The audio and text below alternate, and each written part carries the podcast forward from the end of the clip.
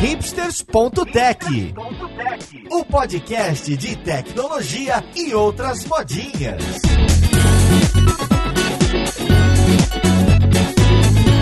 Olá, caríssimo ouvinte, seja muito bem-vindo a mais um episódio do seu podcast favorito. Meu nome é Paulo Silveira, esse aqui é o hipsters.tech e hoje a gente vai para mais um estudo de caso. A gente vai estudar como que a Adyen, que é esse meio de pagamento, ou melhor, é uma plataforma de tecnologia financeira grande global que nasceu na Holanda, como que eles usam machine learning para melhorar o trabalho deles, que hoje em dia pagamento, você pode não acreditar, é muito mais complexo do que a gente imagina. E também a gente vai falar um pouco sobre como que é esse roteamento, como funciona hoje em dia um mecanismo complexo que é fazer todo o percurso da sua transação. Então vamos lá, podcast, ver com quem que a gente vai conversar.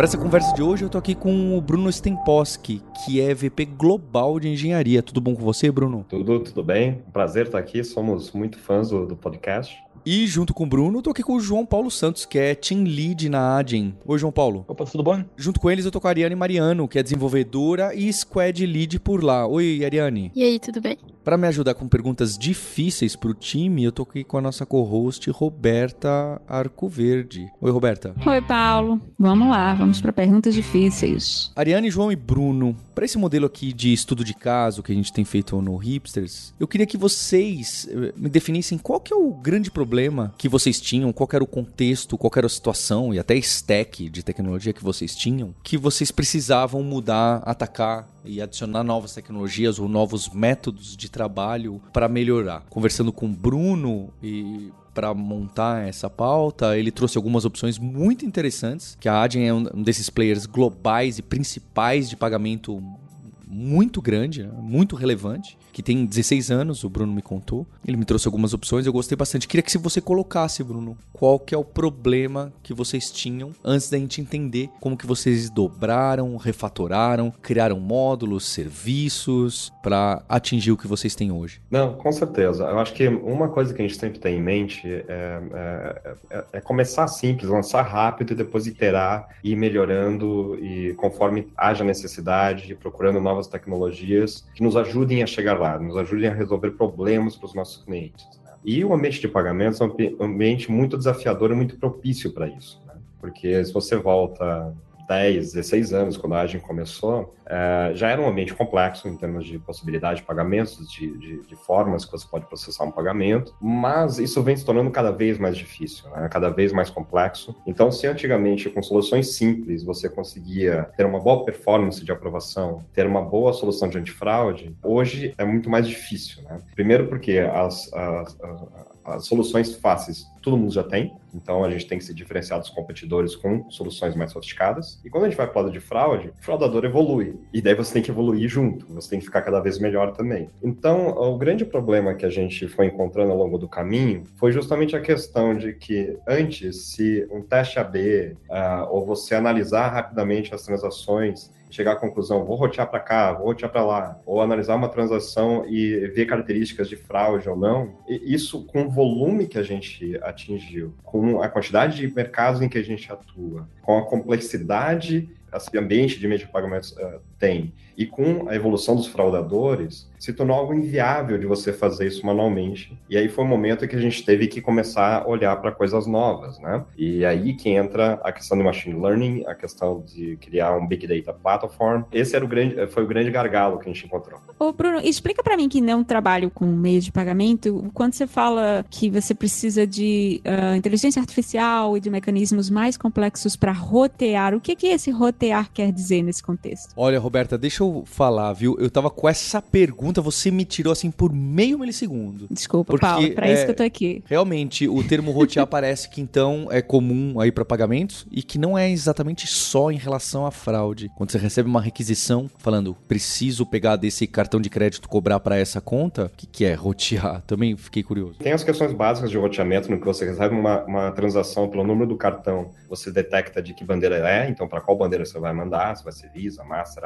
O que for. Mas tem outras coisas também mais complexas, por exemplo, no Brasil, você tem muito cartão que é co-branded, né, cartão múltiplo tipo Mastercard, crédito e é maestro também. Você pode passar no crédito ou no débito. No Brasil, isso são dois sistemas distintos da Mastercard, o crédito e o débito. Lá fora, na Europa, é um sistema só. São características assim, mas esses são exemplos bastante simples. Tem outros exemplos mais complexos, como em mercados específicos, tipo a França ou mesmo nos Estados Unidos, e que um cartão também é múltiplo e tanto faz para o comprador passar numa ou noutra modalidade. E aí se torna um jogo de qual rota tem o menor custo para o estabelecimento, qual rota tem maior probabilidade de autorizar. E daí você vai construindo outros casos, né? Então, uh, por exemplo, se você pensa também na questão uh, de autenticação, que hoje a gente tem o, o, 3DS, né, que é uma forma de você autenticar o portador do cartão com o banco emissor, na Europa hoje é um mandate, é obrigatório você fazer a autenticação de dois fatores. Só que existem as exceções, né? Você pode, para valores baixos, não passar por isso, porque você evita essa autenticação porque ela ela, ela quebra o fluxo, né?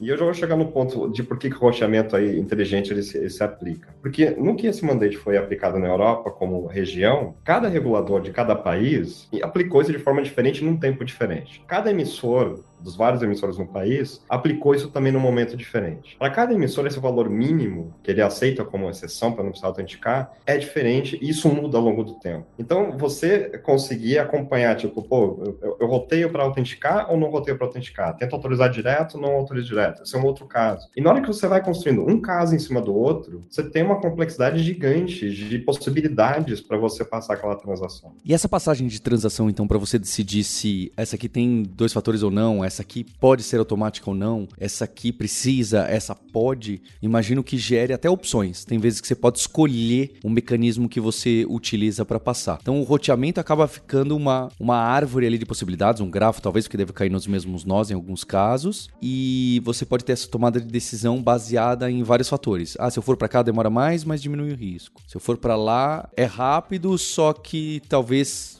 eu não sei. É, tem uns trade-offs meio óbvios. E eu acho que esse é um ponto bastante interessante, porque é, é, é bem o que você falou. E, e não, não, você não consegue fazer uma coisa sequencial de decisão. Vou primeiro decidir isso, depois eu decido aquilo. As coisas se, se, se misturam. Por exemplo, se você tem um alto, alto in, alta probabilidade de fraude daquela transação, se aquela transação tem características que te levam a crer que a fraude é uma alta possibilidade, você pode rotear para autenticar, porque isso te dá garantia de que o comprador é o comprador efetivamente. Só que você decide isso antes ou depois, porque antes você também tem a decisão de tipo, olha, eu sou obrigado ou não sou obrigado. Esse é o fluxo que dá melhor, flui melhor ou, dá uma, ou vai acrescentar atrito. Então essas coisas começam a se misturar. Então por isso que começa a ficar tudo muito complexo para você conseguir coordenar. E como eu falei, assim, tipo, no que você pensa numa plataforma global em vários países com questões específicas e esses mandates que são aplicados aplicados em diferentes velocidades pelos emissores, você está realmente num cenário bastante caótico se você está buscando aquela autorização otimizada. E essa é uma das nossas principais missões, é como ajudar os nossos merchants, nossos estabelecimentos a terem sucesso. E você aumentar 2, 3, 4% no percentual de autorização, diminuir 0,5%, 1% em, em fraude, isso é uma diferença gigantesca no lucro desses, dos nossos clientes. É isso que a gente persegue. E daí, claro que no início você faz coisas simples, você vê ganhos. Depois de um tempo, você precisa de técnicas muito mais complexas para continuar buscando esses ganhos. Eu tenho duas dúvidas com, com esse cenário, né? A primeira é, a gente está falando então de mercados tão diferentes que pensando assim, e eu confesso aqui que eu sou leiga nessa parte de aprendizado de máquina e tal, então pensando numa base de dados de teste para treinar uma inteligência para fazer esse de forma inteligente, os dados de um país não se misturam com dados de outro, né? Porque, como você falou, tem questões de regulamentação, de, de lei, de rotas que, de, que funcionam de formas totalmente diferentes. Então, treinar, no caso, a gente está pensando em, em, redes neurais, que eu já nem sei se é o caso, mas treinar uma rede com os dados da Inglaterra não significa que ela vai tá, funcionar bem no Brasil. Então, você teria que ter várias inteligências focando em vários mercados diferentes diferentes que, né, que você precisa tunar e, e enfim. E a minha curiosidade estava em como que foi o desenvolvimento disso, né? Como que o quanto que vocês podem compartilhar sobre desenvolver um motor que funcione para diferentes locais com diferentes parâmetros e que possa ser otimizado também sem cair, né, nos riscos de, de ótimos uh, locais nesses casos, porque tem esse outro pedaço também que é o volume de transações em cada lugar difere, né? E aí você tem menos dados para treinar, enfim. Eu queria ouvir um pouco também dos desenvolvedores, como foi o processo de mexer com isso, de colocar isso para funcionar. É, na verdade, o, o, eu não sei nem se é, isso foi conversado antes, mas a, a gente acaba sendo consumidor desse, desse todo esse, desse, desse mecanismo, né? Então existem times específicos que trabalham com a gente globalmente que cuidam dessa parte de, de, da montagem dos modelos e fazer o tuning dessas coisas. E nós do time do Brasil a gente cuida basicamente dos meios de pagamentos específicos da nossa região, né? Então assim, a gente acaba sendo utilizando de forma como se fosse um serviço esse, essa parte de aprendizado de máquina para a gente conseguir ter uma melhoria no, nos nossos fluxos de autorização do, de, de, de, coisas mais específicas da nossa região, né? Então não necessariamente a gente estava envolvido diretamente nessa parte. E eu adicionaria também que, como é uma plataforma global, uma plataforma única, né? Apesar de ser em lugares diferentes, não é como se a gente não se conversasse nada. Não é como se o que está acontecendo na Europa não fizesse sentido nenhum para o Brasil. Pelo contrário, é, por ser uma plataforma única, a gente tem essa possibilidade de treinar, de treinar esses modelos. Mesmo o pessoal estando lá na Europa, eles estão lá na Europa, eles podem treinar com dados do Brasil. É lógico que cada região tem um detalhe específico, mas isso também ajuda para que a gente aprenda o que está acontecendo. E uma coisa que o Bruno falou bastante, que acontece bastante na AD, é essa melhoria constante, né? Então a gente não tem aquele medo de ir experimentando o que faz sentido. E as entregas também são contínuas, então a gente vai aprendendo junto com o Machine Learning, até engraçado essa frase, e a gente vai iterando a nossa plataforma, vai fazendo sentido, a gente tem clientes bem pertinhos que vão usar para ver se faz sentido também. Então essa parte global ajuda também a, no aprendizado de máquina. É, mas eu posso tocar um pouco no, na pergunta da Roberta, porque primeiro, assim, é, a, a, gente não tem essa segregação de dados por região. Quer dizer, minto, porque assim, por motivos de compliance, tipo, na Índia os dados têm que estar segregados, por exemplo. Mas a nossa plataforma é única para o mundo inteiro. Então, assim, que você é, vai fazer uma avaliação dessa, na verdade você está tocando todos os, todas as regiões de uma vez só. Mas claro que não faz muito sentido você usar, tentar otimizar o modelo para estabelecimentos tão diferentes, em regiões tão diferentes, e achar que você vai conseguir chegar em algo que é ótimo para todo mundo. Tá? Então, o que a gente faz, a gente lida com profiles, com perfis. É, para merchants muito grandes, o perfil é só ele mesmo. ele tem dados suficiente para que a gente consiga treinar é, um modelo de machine learning. É, mas a gente também é, agrega um conjunto de estabelecimentos, um conjunto de merchants, uma certa indústria, uma certa região, e vê o comportamento para eles. Então, a gente acaba tendo modelos otimizados para cada indústria, para cada região. Em relação ao desafio técnico, eu acho que um grande desafio é que, assim, a nossa stack é, de processamento é uma stack, digamos assim, segue a nossa filosofia de sempre usar é, é, coisas open source, porque com isso a gente consegue também escalar muito mais fácil em termos de custo tudo mais. Então, isso é desde os primórdios de quando foi criado, e a gente teve sucesso de conseguir continuar escalando é, dessa forma. Então, por exemplo, o nosso banco de dados hoje, para processamento, é um banco de dados relacional, ele usa Postgres, é uma das maiores bases transacionais de Postgres do mundo, é, e, obviamente, ela é muito boa no transacional. A gente fez diversas implementações para agregar esses dados, eh, streamar esses dados, consumir, preparar e coisa e tal, mas tem um limite. Para esse tipo de análise de machine learning, isso daí não performava, isso aí não, não era suficiente. Então, a gente começou primeiro com um grupo pequeno, de engenheiros em Amsterdã, é, é, explorando como que machine learning poderia nos ajudar, explorando novas tecnologias, explorando Big Data uh, e, e, vendo o que, que, a gente poderia extrair dali. E quando a gente uh, rodou os primeiros modelos, as primeiras análises, a gente ficou muito surpreso com o resultado, que mesmo com poucos dados, com poucas interações, a, a gente já conseguia ter, que era, em muitos casos, superior a anos de investimento, de experiência em cima de uma base de dados uh, relacional. E isso foi, para a gente, o, o, claro indicativo que era nessa direção que a gente deveria ir. Indo um pouco rápido, anos para frente, até o momento atual, Hoje a gente tem uma área de data. Então a área ela, ela se divide em algumas vice-presidências, né? Pagamentos, plataformas de serviços financeiros, dados e plataforma engenharia da plataforma, plataforma de nível. Então tem uma área inteira criada só trabalhando com isso. Tá? É, são de, é, dezenas de pessoas, de engenheiros, são centenas de servidores para criar essa infraestrutura. Uh, e eu posso citar um pouco do que é essa stack nova, né? Que eu acho que todo mundo fica bastante curioso, né? Então, a gente usa Hadoop para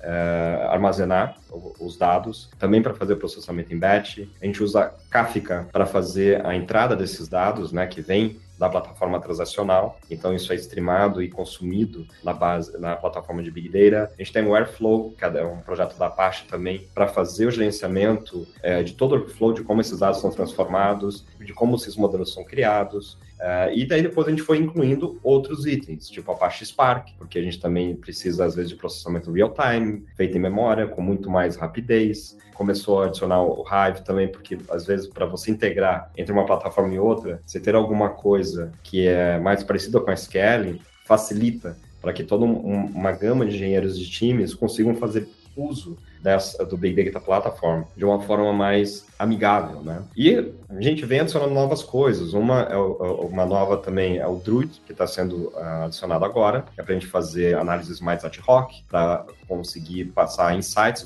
de bastante valor para os nossos merchants. A gente tem o Looker, que também tem um monte de dashboards para uso interno, para que a gente consiga ver com muita facilidade o que, que a gente está tirando da plataforma, comportamentos de certos merchants. Então, até os gerentes de conta é, que atendem certos clientes é, premium conseguem ter acesso a como que está o comportamento desse cliente específico, como é que está a performance dele, tirar insights para até não, não só ajudar o merchant, né, e, e explicar o que está acontecendo, mas até para questionar, às vezes, o time de dados, tipo, olha, estou vendo um comportamento aqui que tá, tá, me chamou atenção, tá estranho. E isso tudo é muito interessante na, na, na, nossa cultura, nessa questão de você falar de forma muito direta, sem barreiras, de, e, e, isso ajuda também as coisas irem melhorando. E a última, o último item que a gente está adicionando agora nessa stack é, é FIST, que daí é para implementar uma feature store.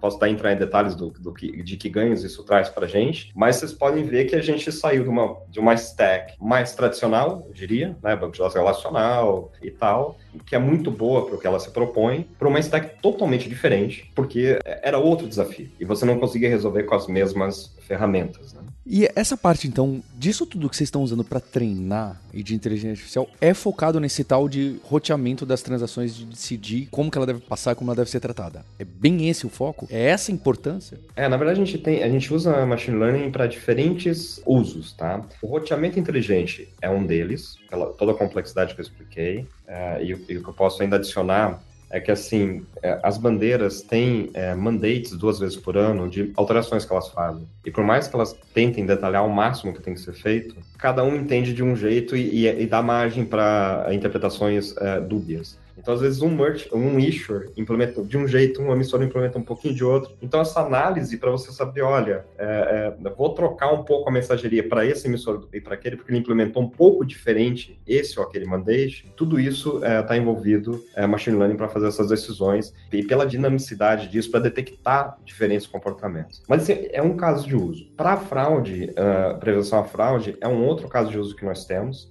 Então, a gente também treina os modelos com dezenas de milhões de transações toda semana, passando para o modelo, transações que não resultaram em fraude, transações que resultaram em fraude, para que isso realimente os modelos é, para tomar uma boa decisão. E ali, é, nessa, nessa parte, acho que tem coisas paralelas ao machine learning também sendo utilizadas. Uma delas é o Shopper DNA, que é um baita grafo que a gente faz um relacionamento muito grande de todas as transações que a gente recebe. É, esse e-mail está relacionado com esse cartão, que está relacionado com esse IP, e de repente você vê um comportamento que do mesmo IP estão vindo várias transações com cartões diferentes, isso claramente é um, é um grande indício de fraude. Então, isso é input também para machine learning, para esse modelo, para que ele tome essa decisão. E um último caso é, também muito utilizado é para nossa prevenção à lavagem de dinheiro. Nós, nós temos essa responsabilidade também de monitorar nossa plataforma, monitorar os estabelecimentos que estão plugados a nós, monitorar as transações que estão passando e prevenir que a, uh, que, que, a gente não tenha transações ali que sejam para lavar dinheiro, financiamento terrorismo e por aí vai. E daí tem, um outro, tem outros algoritmos machine learning que você clusteriza as transações ou, e você começa a notar certos outliers, certos pontos que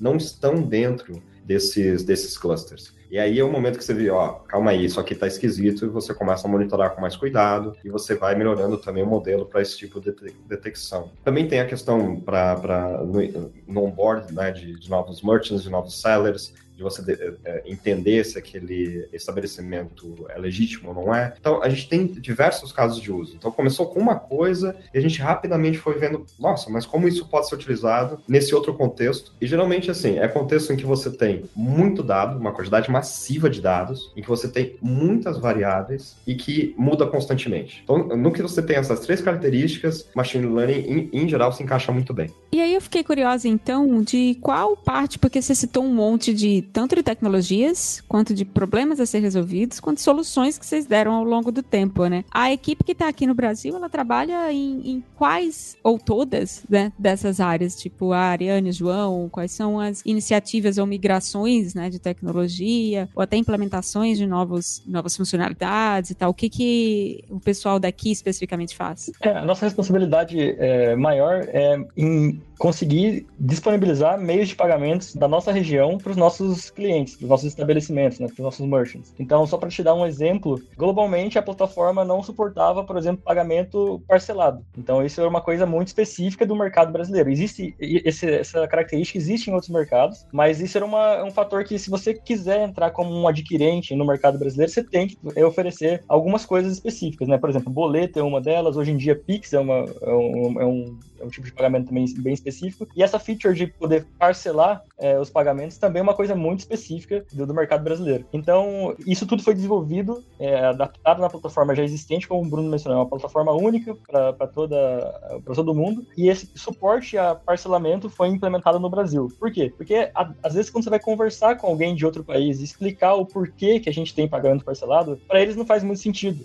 Para eles, basicamente, o que faz mais sentido é junta o dinheiro e compra depois no final. E a cultura e talvez a. Como que eu posso falar? A parte de, de educação financeira do, do, do, Brasil, às vezes já o pessoal já está acostumado a essa parte de, de ter o, o pagamento parcelado, né? Acho que o Bruno tem que fazer um comentário. Não, é você falando disso, eu me lembrei de uma das minhas primeiras semanas em Amsterdã, logo que eu entrei na Agem, que eu estava justamente conversando com o holandês sobre como que parcelado funcionava, porque na cabeça deles era assim, cada mês você passava uma transação nova. E eles ficavam assim, tá, mas e se o cara não pagar? Eu falei, não, não é assim que funciona. Você autoriza o total e depois você vai cobrando uma coisa por mês. Então tá garantido autorizado total. Ele, tá, mas por que, que você, você faz isso? Não, porque imagina, eu quero comprar uma geladeira, custa mil reais quero pagar 100 reais por mês. Tá, mas por que, que você faz isso? Não, porque eu planejo meu orçamento para ter 100 reais por mês para comprar essa geladeira. Ah, por que, que você não dá os mil reais logo? Não, porque eu não tenho dinheiro. Eu...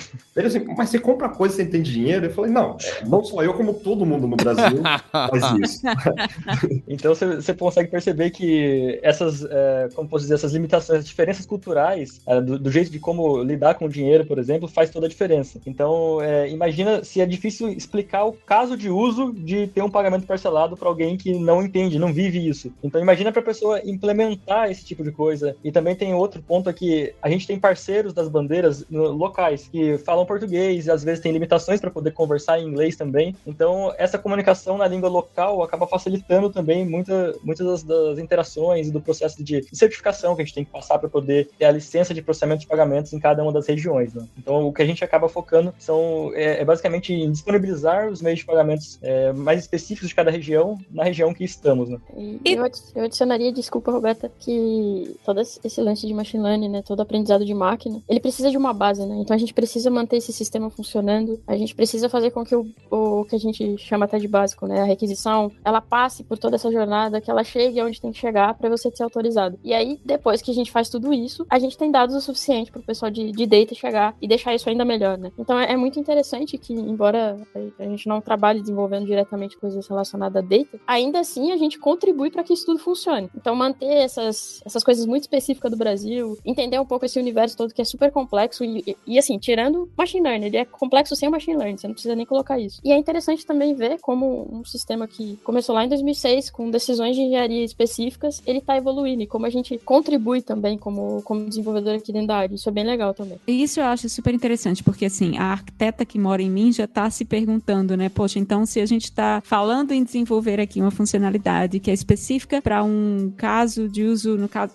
né, brasileiro de parcelamento, embora o João tenha dito né, que outros países também têm. E eu fico imaginando, bom, é, de que forma isso é implementado para que também seja possível num futuro, se por acaso na Holanda o pessoal passa por uma crise e precisa parcelar, essa funcionalidade de parcelamento também se torne disponível em outros mercados. Isso é algo que a arquitetura de vocês também é feita de uma forma a proporcionar, usando, sei lá, ou feature toggles, ou plugins, ou como que vocês dão suporte a isso? Não, é muito interessante você ter feito essa pergunta, porque a Grécia vai lançar parcelamento exatamente idêntico ao Brasil. Tá? Porque, porque os, os, outros países eles têm parcelado, mas. A crise. Mas, mas quem é, é, processa a transação, o estabelecimento, processa de uma vez, recebe de uma vez, com algum desconto. O Brasil é aquele que você processa e fica processando em parcelas e conciliando em parcelas. É um inferno você lidar com chargeback, com, com estornos e por aí vai. E a Grécia vai ser igual. Também vai ser esse esquema em parcelas, também vai ter a dificuldade de precisar de antecipação de recebíveis,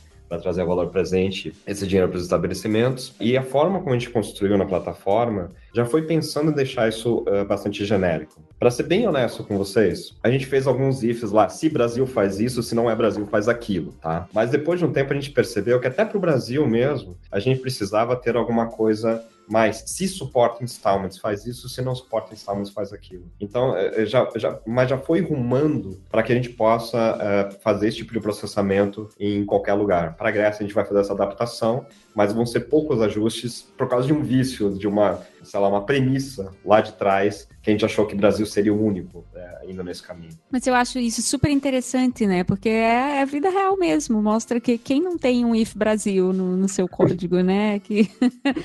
e, e, é aí que a gente começa a identificar coisas que, puxa, como que você evita isso? Ai, não, não é bem if Brasil, é if parcelamento existe, né? If existe esse modelo de parcelamento, né? Que uhum. por acaso existe só no Brasil hoje, mas amanhã pode existir em outros lugares e tal. Muito bacana. E aí, uma outra coisa que eu fiquei curiosa, porque vocês estavam falando. Uh, a, a Adyen tá aí há 16 anos, né, Bruno, que você falou, e, e, tem um monte de tecnologias, frameworks, Spark, de coisas que vocês foram colocando depois, e, e a Ariane falou muito bem também sobre melhoria constante, contínua, e eu fiquei pensando sempre que eu vejo um case de melhoria, né, constante de introdução de novas ferramentas, como que você avalia uh, se de fato houve melhoria, né, porque muitas vezes essas migrações, elas pecam por não ter exatamente um baseline comparativo, né, então, ah, vamos introduzir essa nova ferramenta aqui e no fim das contas é difícil visualizar o impacto que essa ferramenta de fato teve no desenvolvimento, na performance, ou o que quer que seja. Eu sei que você falou um pouquinho de Looker, que eu sei que é uma plataforma de, de né, de, de, monitoramento, de observabilidade, desse tipo de coisa, mas como que vocês fazem para, por exemplo, quando vocês saíram lá do relacional, para incorporar algumas outras coisas no SQL, distribuídas, como que vocês fizeram para acompanhar o impacto que essas melhorias tiveram no produto e na, na produtividade das pessoas também? Eu acho que essa é uma pergunta bem interessante porque ela toca até outras coisas, assim.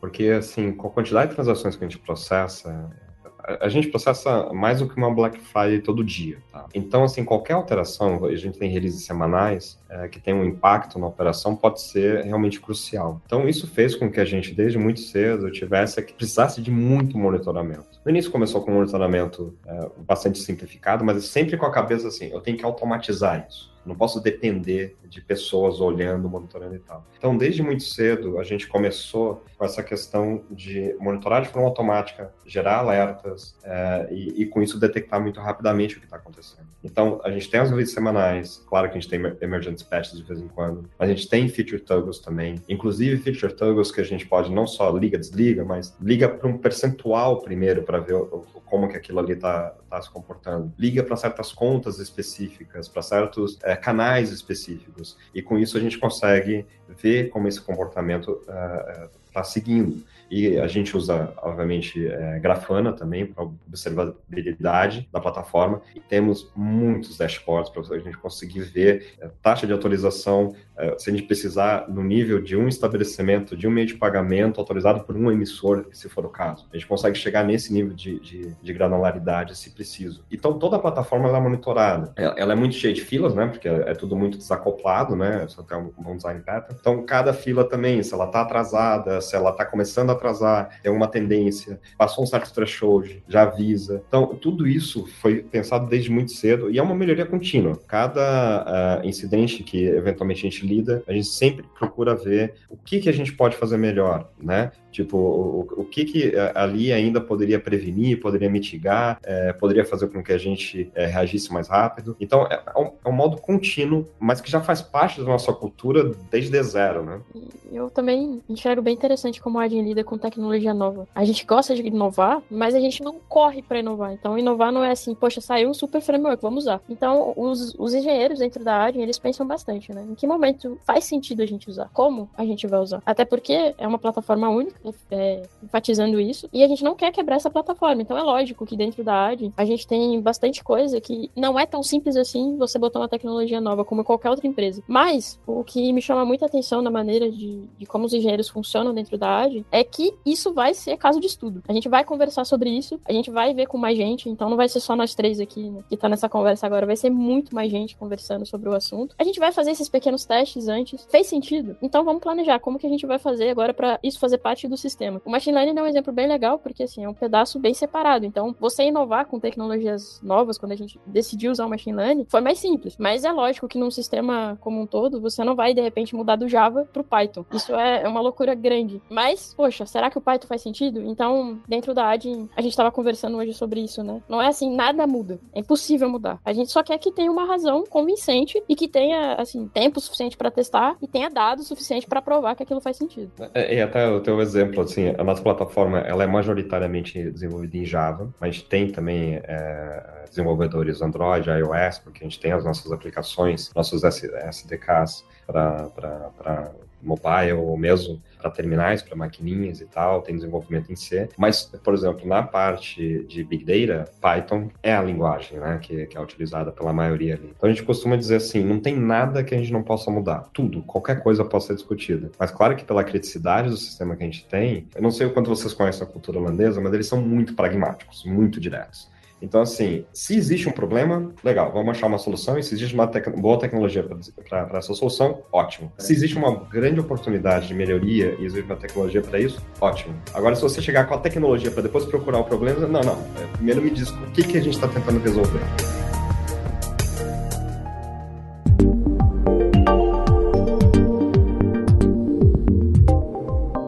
relação ao roteamento, então, o que eu queria saber. Vocês têm milhares de opções. Tem com installments ou não, com crédito, à vista, ticket muito pequeno, micropagamento, passando no débito, é, abrindo o, o two-phase authentication, né? O two-factor authentication ali no. A, a, gente até tem no Brasil, né? Alguns cartões você vai usar lá fora, ele pede para você entrar no site do seu banco e pegar um QR Code ou um número. É uma, é, fica até confuso, né? O, mas eu imagino que sejam algumas uh, regulatórias de alguns países europeus. Então vocês têm. Agora ficou claro, vocês têm que rotear porque não é só antifraude, é porque tem mil opções de mecanismos de como você faz o pagamento desse cartão, dessa quantidade, dessa bandeira vindo desse país para esse tipo de cliente, se ele tem mais de 18 anos, mais de 21. Então deve ter uma combinação muito grande. Agora eu quero saber, agora que vocês usam inteligência artificial, ou uma, um mecanismo ali de machine learning para fazer esses roteamentos, melhorou significativamente em relação à árvore de decisão hard-coded que provavelmente vocês tinham 5 anos ou 4 anos atrás? Ou por enquanto é melhorou, mas ah, ah, tá parecido com a árvore que eu mesmo faria. Se eu dou esse trabalho, Bruno, tá aqui a minha transação. Qual que é a rota que você escolhe? Hoje em dia o mecanismo de inteligência é melhor ou se você for analisar um a um, você é melhor? Entendem minha provocação? Eu, eu entendo plenamente e é interessante que eu estava justamente essa semana vendo uh, uma gravação do pessoal de Data sobre uh, os resultados. E foi interessante que eles pegaram diferentes merchants, diferentes estabelecimentos, que eles fizeram justamente essa comparação. Essa era a baseline de quanto eu tinha de autorização, por exemplo, percentual. Autorizava, sei lá, 90%. Comecei a usar tal otimização de forma manual. Consegui aumentar de 90 para 92. Aí coloquei machine learning e consegui mais 2%, fui para 94%.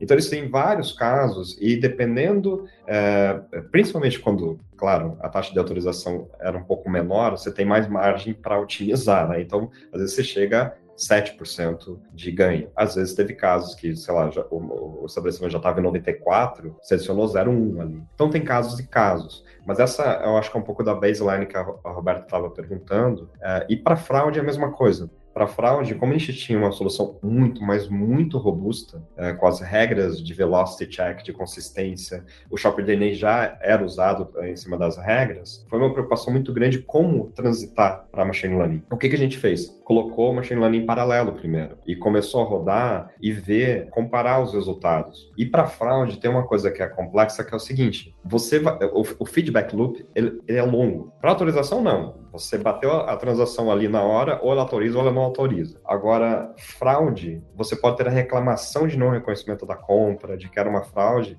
mais de um mês depois. Então você precisa de longos experimentos para você conseguir chegar à conclusão se você está fazendo um bom trabalho ou não. E as duas coisas se relacionam. Às vezes você melhora a, a, taxa de autorização, mas você aumentou a fraude também. Então você tem que balancear essas duas coisas. Então a gente também começou a trabalhar com modelo de ganho líquido. Tipo, eu quero aumentar a autorização, mas eu quero diminuir o custo dependendo da rota que eu vou, e eu quero diminuir a fraude. E como que você equilibra essas coisas? E em cima de tudo isso, tem também, como eu posso falar, o quanto apetite ao risco de cada estabelecimento. Então, tem estabelecimento que prefere autorizar menos, mas ter menos fraude. Tem estabelecimento que diz, não, eu, por mim tudo bem aumentar 0,3% é, de fraude, se eu vou aumentar 5% em autorização. Mas isso é, é também um pouco peculiar de cada estabelecimento, de cada negócio. É engraçado, né? Porque a Adyen é original da Holanda, né? E cresceu aí Europa, aí pega o mundo todo. Vocês têm esse escritório grande no Brasil, pelo que eu entendi. Acho que o maior time de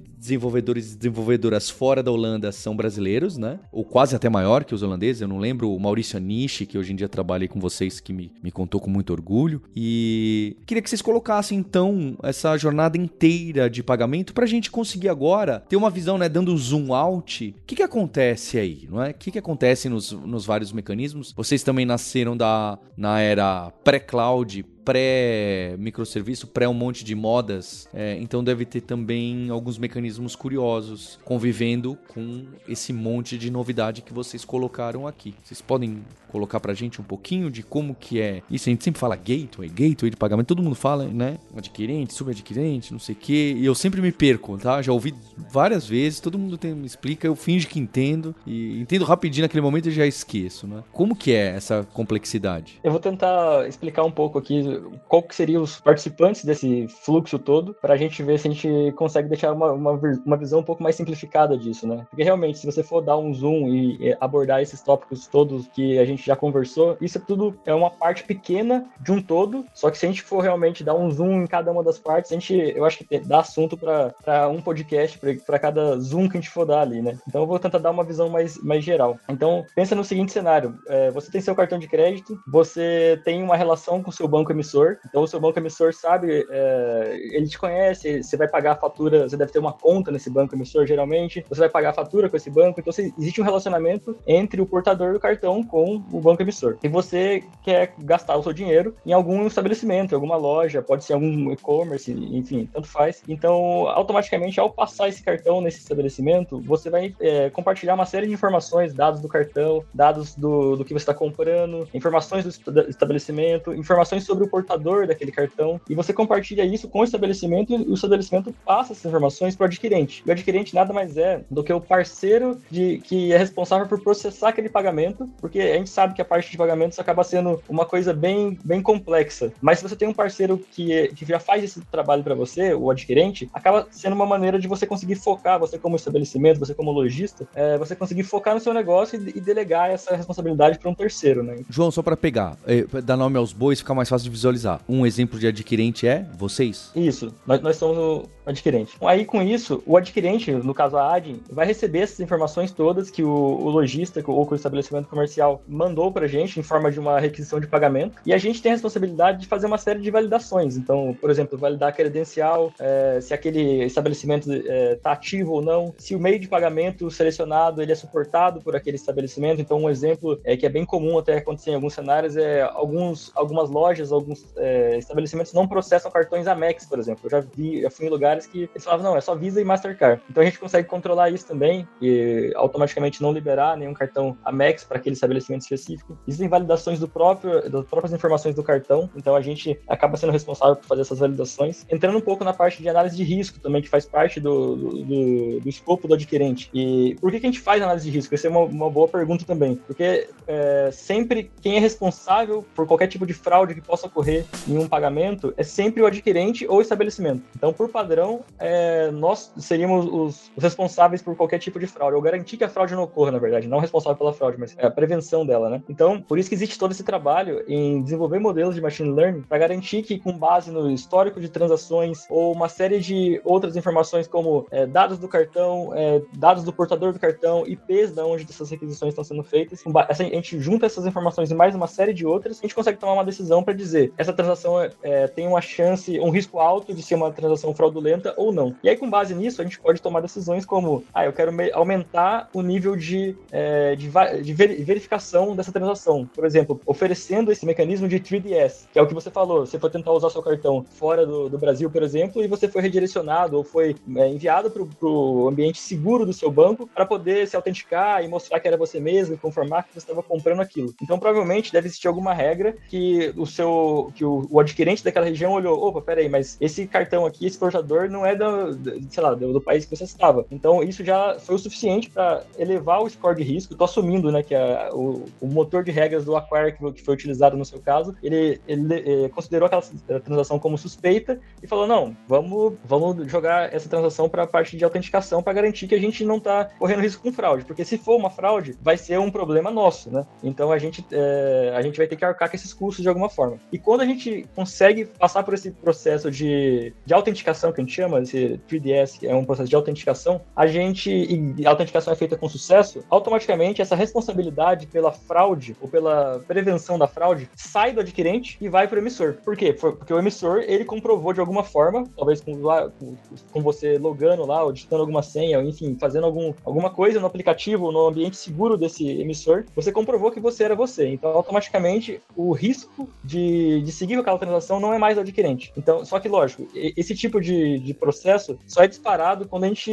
realmente tem algum indício ou alguma coisa que é fora do normal. Porque, como o Bruno mencionou, qualquer tipo de é, passo adicional que você coloca no processo de autorização faz com que a taxa de autorização caia, porque é um processo que causa fricção nesse processo. Né? Imagina uma pessoa que nunca usou, nunca viu esse redirecionamento acontecendo, fala, mas por que, que eu tô vendo o aplicativo do meu banco aqui? Por que, que eu fui redirecionado para esse ambiente aqui que, sei lá, eu tava num site de uma loja que eu queria comprar um tênis, mas tá no meu banco. Que, que estranho isso. Então é muito. A chance da pessoa desistir no meio dessa compra por falta de, de conhecer esse processo todo é alta. Então a gente sempre fala que quanto menos coisas a gente tiver no processo de autorização, a gente consegue uma taxa de autorização melhor. Então esse é um cenário que, é, só dando um pouco da parte de, de contexto de uso em cima da parte de análise de risco, seria mais ou menos isso. E aí entra na parte de decidir o melhor caminho para rotear uma transação, que o Bruno já comentou, que realmente é, é importante porque a gente consegue ganhar com taxa de autorização melhor, redução de risco, uma série de coisas desse tipo. E tem uma outra coisa que é interessante, que também a gente usa machine learning para esse cenário, que é a gente tem um, um, um, negócio que a gente chama de payment flags, que é basicamente quando você vai mandar uma mensagem para a bandeira, então o adquirente ele é responsável por se comunicar com a bandeira, né? Então a gente tem que montar essa mensagem para mandar para Visa, para Master, e automaticamente esse, essa mensageria ela é muito complexa. Ela tem uma, lá, centenas de campos, com centenas de subcampos cada um deles, e como o Bruno comentou também, cada emissor ele vai ler essa mensagem e pode interpretar de uma maneira diferente. Então, nesse ponto que entrariam os payment flags, que seriam chavinhas para você ligar ou desligar em cada um desses bits específicos do, da mensageria de autorização, e a gente consegue é, retroalimentar esse modelo para a gente saber, ó, beleza, com,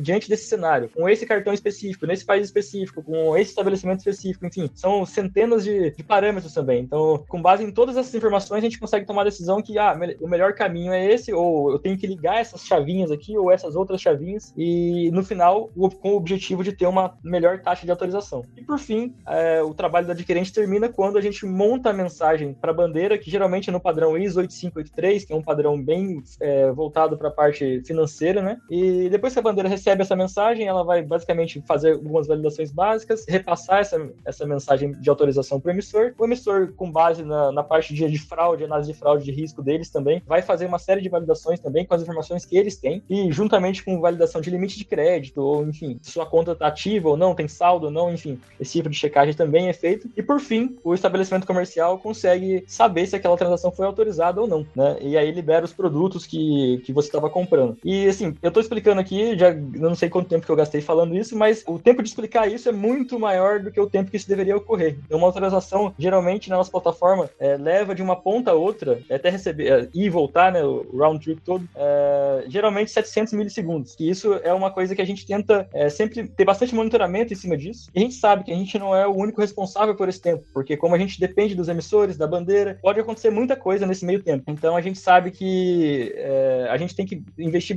bastante em monitoramento para conseguir detectar esse tipo de incidente. Vamos supor que um, um emissor específico está com algum, algum problema de latência, algum delay interno, algum problema mesmo de recusar as coisas. Então é importante que a gente consiga detectar isso rápido. Então o nosso monitoramento de forma automática é, consegue detectar esses, esses, esses pontos e a gente consegue entrar em contato com alguns emissores, em alguns casos, se eles forem é, relevantes o suficiente, a gente entrar em contato com eles e até é, para perguntar o que está acontecendo, até enfim, escalar esse tipo de problema, porque é, isso é uma coisa que impacta é, o nosso usuário no, no, final ali, né? E um outro ponto, além de, da velocidade, de ter que manter esses 700 milissegundos que a gente tenta colocar como objetivo, a gente processa cerca de 100 transações, assim, não, mil transações por segundo. E isso não é só em algum horário específico, horário de pico. É basicamente durante o dia todo. Como a mesma plataforma que a gente usa para processamento é, no Brasil, a gente usa na Europa, usa na Austrália, em várias outras regiões do mundo, isso significa que em algum momento a gente está tendo algum horário de pico em alguma região do mundo. Então, assim, a gente meio que consegue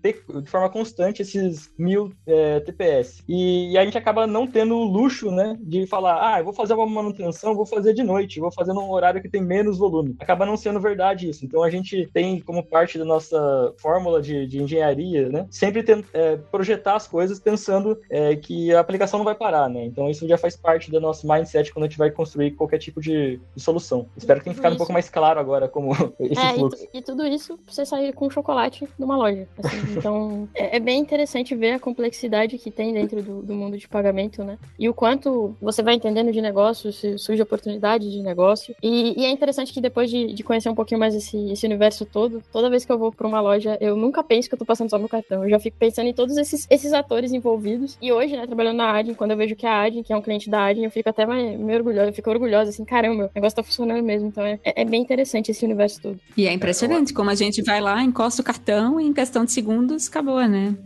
Como é rápido. Mas esse é o ponto, entendeu? Porque a nossa grande missão é tirar essa complexidade dos estabelecimentos, do, do comprador, da experiência toda, que a experiência seja muito fluida, que ela, ela, ela, não tenha fricção. Então, se você tem essa percepção, bom, eu vou lá, enquanto o cartão passou, acabou e, e, e deu, e é seguro, é porque a gente está fazendo um bom trabalho, porque é, realmente essa complexidade toda está escondida, a gente está tomando conta dela. Acho que dá para ter um panorama muito bom. Então, tanto essa da jornada do pagamento e entender essas restrições, né? 700 milissegundos, eu não, eu não clico nem no botão aqui de, de gravar o podcast.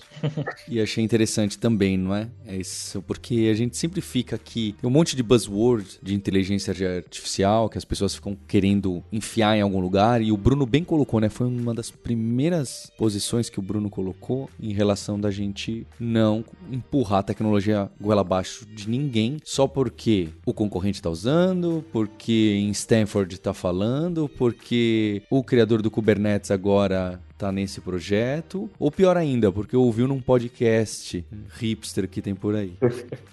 Então, mas sabe uma coisa interessante também de compartilhar com vocês? É que a gente é, se preocupa muito conforme a gente cresce, né? Hoje nós somos mais, nós somos mais de 2 mil uh, né? Cultivar essa cultura de pensar dessa forma. Então, a gente, há dois anos e meio, começou com uma reunião de arquitetura que é semanal, em que ela é aberta para todo mundo. É, todos os engenheiros podem entrar, é, qualquer um pode trazer tópico é, e todos podem opinar. Então, a gente discute tópicos, mudanças que a gente quer fazer na plataforma de forma muito aberta, muito transparente. Às vezes vem alguma coisa bem early stage, assim, bem no início, tipo, tô pensando em fazer isso nessa direção e tal. Ah, é, pensa um pouco melhor por causa dessa, dessa, dessa preocupação. Ou não, faz sentido, vai fundo às vezes são uh, propostas já finais, assim, tipo, olha, a gente fez toda essa análise, fez to levou tudo isso em consideração, viu essas três opções, é, preferiu essa daqui, foi mais a fundo e tal, alguma última preocupação ou conselho, coisa e tal. E é muito legal ver que até a gente que recém entrou na empresa, às vezes vem com ideias muito boas. E a gente já colocou coisas em prática que a gente vê, caramba, é, é, o cara recém entrou, tá trazendo uma experiência que ele teve de outro lugar e que se aplica muito pro problema que a gente está tendo aqui. Então, é, essa cultura muito muito aberta também, eu acho que ajuda muito nessa tomada de decisões. E ajuda muito a você fazer todo mundo entender por que, que a gente tomou tal decisão, é, como que a gente pensa na hora de tomar decisão, qual que é o problema, qual que é o benefício que a gente vai ter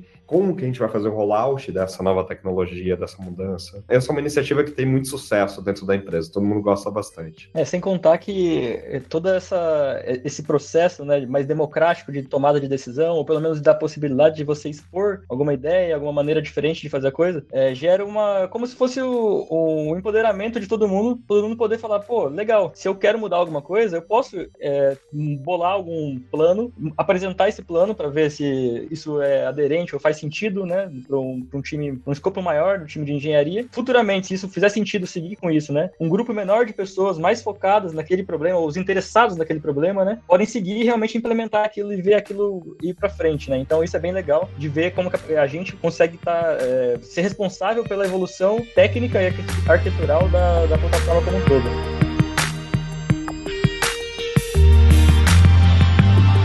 Queria agradecer a Adin o Maurício Anishi que fez esse contato com o time de vocês. A gente está aqui aprendendo a criar esse formato de case que a gente mostrou uh, um pouquinho o que, que vocês estavam qual era o desafio é, das rotas. A gente caiu nesse mecanismo de aprendizado para também falar dessa da rota e do desafio inteiro de meio de pagamento, que é engraçado, né? A gente dá por garantido, a gente acha que é algo fácil e trivial, aí já tem, né? É só você. E é um universo aí atrás, né?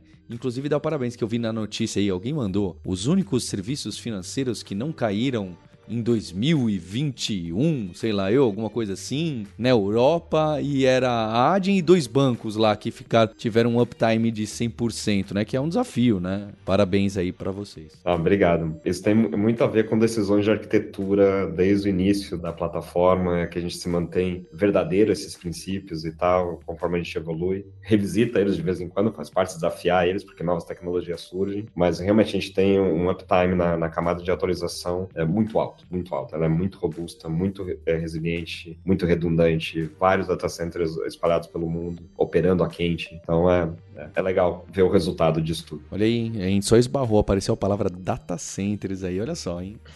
Ah, a Roberta ficou animada, né, Roberta? Opa, sim. É, você vê aí, ó, a gente tem uns cases legais aqui que a gente está trazendo. É, obrigado de novo, agradecer a vocês, em especial a você ouvinte, pela audiência, pelo download, por comentar esse case e comparar com o que acontece na sua empresa, na sua jornada, no seu desafio. Acho que a gente sente, né? A gente vê as dores, a adoção, conviver com o que a gente tem fazendo, com a inovação, com a pressão pressão que tem toda do mercado. Um trabalho difícil, cada vez mais os nossos. E a gente tem um compromisso na próxima terça-feira. Hipsters, abraços, tchau.